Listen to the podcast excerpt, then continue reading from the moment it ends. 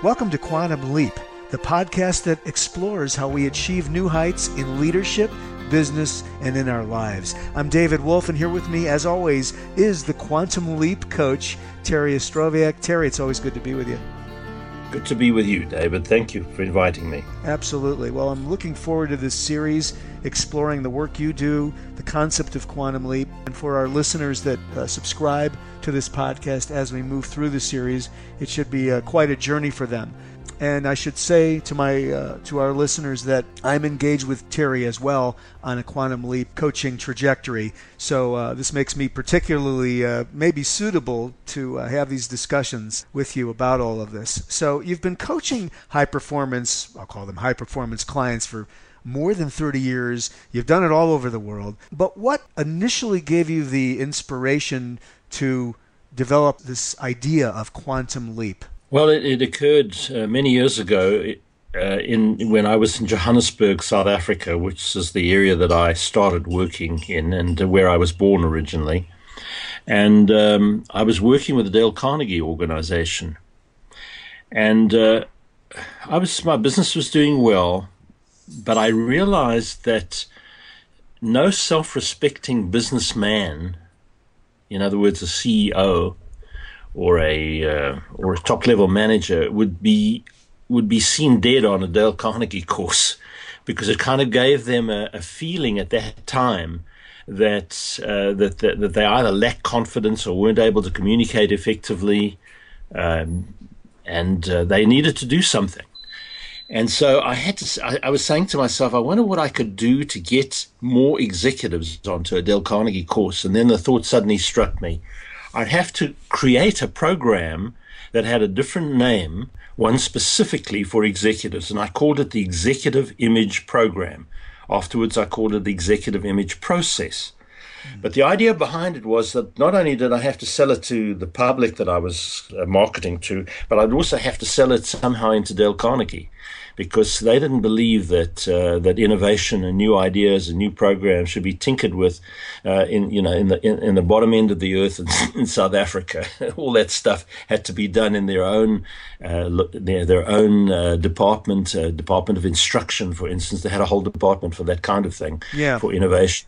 And they picked up a lot of their ideas from people in the field, but they didn't want people in the field to be doing that particularly. And I understand that they wanted some control, considering they were operating in seventy-two countries around the world at that time. Sure. So I asked for permission to uh, allow me to put uh, just a group of executives together on one of the programs that they had. And I I didn't hand out the normal material that, that would be that would be handed out on a Dale Carnegie course, mm-hmm. But I ran the program and I started it uh, very quickly. So I had to shorten it. First of all, I recognized very quickly that executives think quickly, move quickly, make decisions quickly, and the program had to be doing that as well. They weren't going to be sitting around for twelve weeks on a course. And the other thing is that they, you know, people travel a great deal, so they wouldn't be around, so they'd be missing courses here and there. So I decided I'd have to narrow it down to one week, and instead of running it in the evenings where I ran all my other programs, I'd run it during the day, like ten, like eight o'clock in the morning, for instance, mm-hmm. for five days. Mm-hmm. So for me, that was a huge quantum leap. For the organization, it was a huge quantum leap.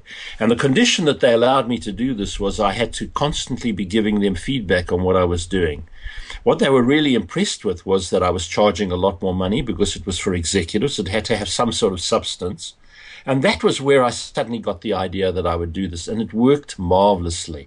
Now, the reason I needed to do that was because the only way that people are, are at top level would put their high potential staff, for instance, onto a course would be if they experienced it themselves. So it wasn't just a mental effect that I had to have, it was an emotional effect. Yes. And once I started that, it was fine. And eventually they allowed me to do a presentation at a conference that they had in San Antonio, mm-hmm. and it worked very well. And that's basically how I started. Thought of the idea.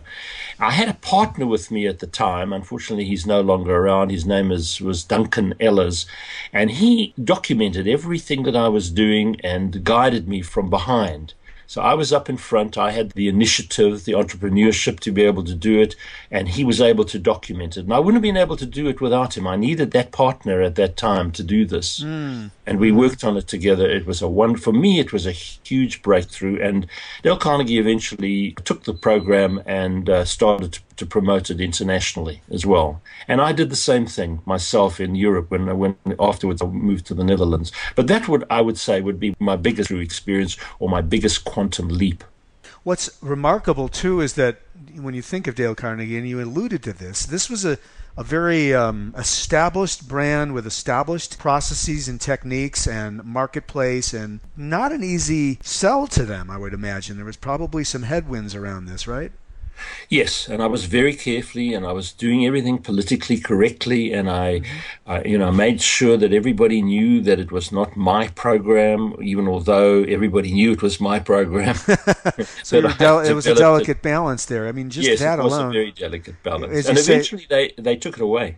They did take it away. In other words, they discontinued it, or they did no, they? No, no. They they said, okay, we'll be running it ourselves now. You you oh, you're not going to have any input anymore, which was depressing for me. Duncan took it very, very badly. I mean, he hated the idea that mm-hmm. they would do that, and just mm-hmm. wouldn't work on anything like that with right. them again. Right.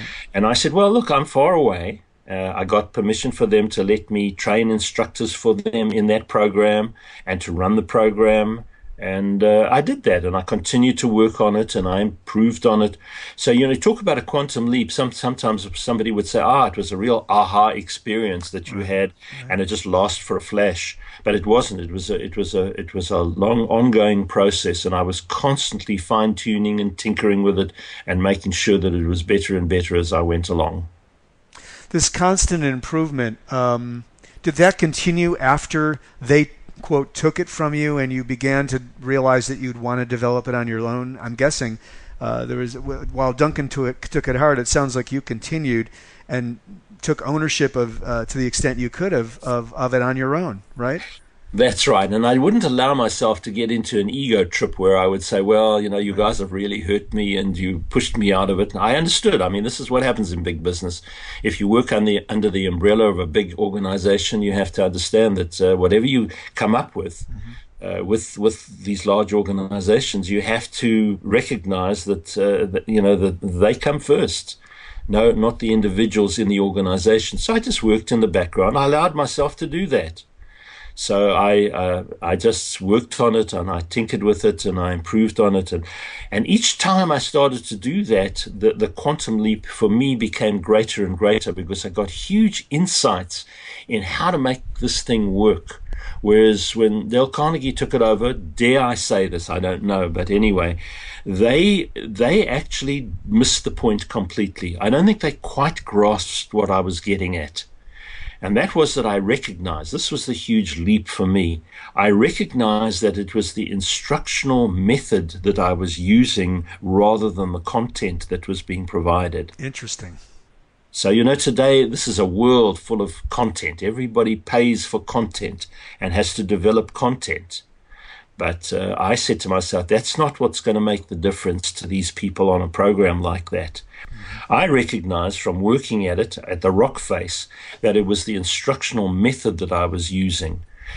It was an ability that I, I developed to personalize whatever we were doing in the moment, and to make sure that every individual saw the value of what this was about, because it was stitched together and tailored specifically for them. So when they walked out of a session like this, they could honestly say to themselves, wow, I, I really got value, or I had an aha experience from this today, which doesn't come from content. Even although content is important to some extent, what's much more important, and the thing that people remember in the program, in any any of these kinds of programs, is what happened to me personally in that program that I can go out and use again. That was the big insight for me.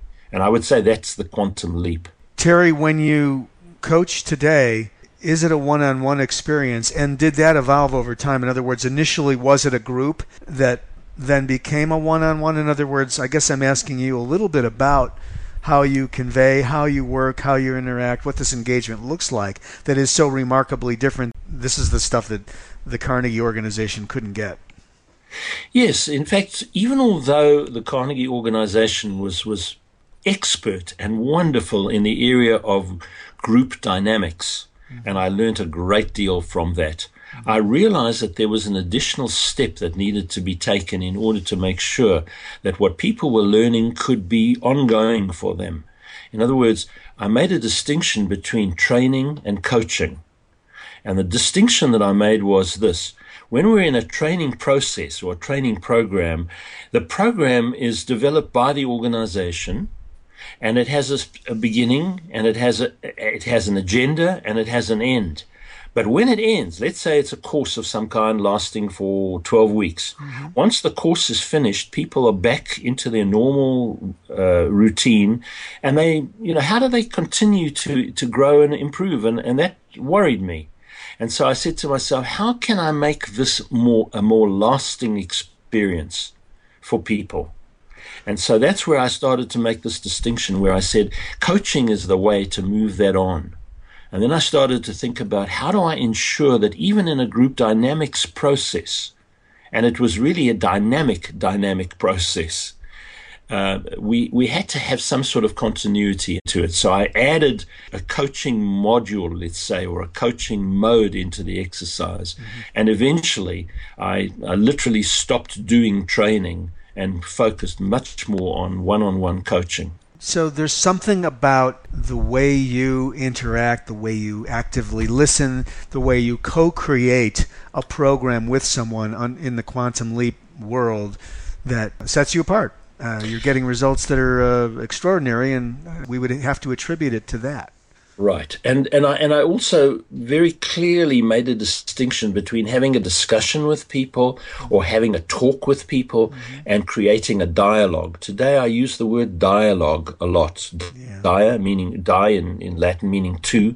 Yes. And it's a two-way conversation. And it's not just some guru uh, sprouting out a, a, a monologue to somebody. In fact, this is what I call it. It's a way of developing synergy. What is synergy? Synergy comes from two words, syn, S Y N, which is which is, is an abbreviation for uh, synchronizing, and ergy, obviously, from energy. Mm-hmm. So synchronizing the energy between two people. Mm. And here's the point. When I was in the Netherlands, I discovered that they have a different culture in that, in, in that country. Uh, they have a special word for it. I, I won't go into it today. Maybe in another podcast we can talk about it. Sure. But they are a very adult culture in, in the Netherlands. They speak Dutch, and they have a different mentality and a different way of thinking about relationships with people.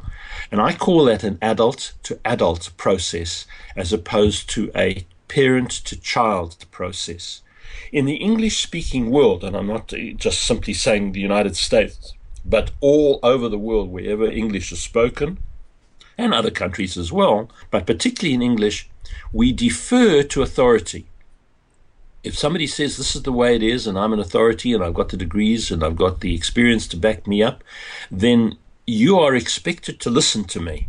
In the Netherlands, that's not true. Hmm. They see people in that role, in the role of uh, advising, Or, or teaching or coaching or whatever it is, as simply a conduit of a vast array of material. And they say, you are the conduit. You are a, a lead into this, but you're not the creator or the inventor of this stuff. So don't put yourself in the, on, on a pedestal and say that you're the guru that invented this. And that was a huge humbling experience for me after many, many years of, of coaching and teaching, you know, literally thousands of people, and recognizing that the relationship in synergy are two adults together, both learning and sp- both growing from the experience. So I use this analogy. It's like two chemical elements, myself on the one hand and my client on the other hand, one and one. If we mix correctly, and we talk to each other, and we create some kind of chemical balance, then a third element will pop out of the equation. So one plus one then could equal three, as opposed to one plus one is equal to two. And that is the definition of synergy. One plus one is equal to three. So that was a huge insight for me as well, and a quantum leap in my thinking when I was able to define what that element was. So every time I coach somebody, I, I'm open to the idea that I'm going to learn just as much as they do from the experience. And it sounds like you really, I'll say, extracted it from uh, the, the conditioning the, uh, in the Netherlands. I mean, in other words, the social order of things, the way people communicate. It didn't have to be a coaching environment. It was. It sounds like you observe this in every environment, just culturally there, right? Yes.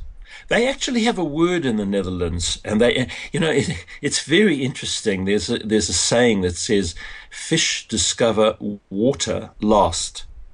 Fish don't know that they that they're swimming around in water, just like we are not even aware of the fact that we walk around and there's air around us, oh, and we I breathe. That. I mean, we we just take it for granted. Right. When I was in the Netherlands, I was able to. To, to watch a little bit objectively uh, how they how, how Dutch people operate, and they have a word for it that that that, that is woven into the fabric of their culture completely. It's called relativering. Hmm. It's the word relative that's key in English. Relativering is is a verb, and it means to, and when they say I'm relativering, it means I'm bringing both sides of the equation into play. I'm looking at both points of view, not just my point of view. And that's how they operate. That's why if you go to the Netherlands and you're in business, you'll find that Dutch management is always in meetings. They always seem to be talking. And you say, well, how can they achieve anything? What they're doing in those meetings, though, is they're getting consensus. It's not fifty-one percent rules. It's that everybody is happy with the way forward. So you'll find that when their governments are created, there's, there are always two or three different parties involved in the process, and they accept that, and that's the way they operate.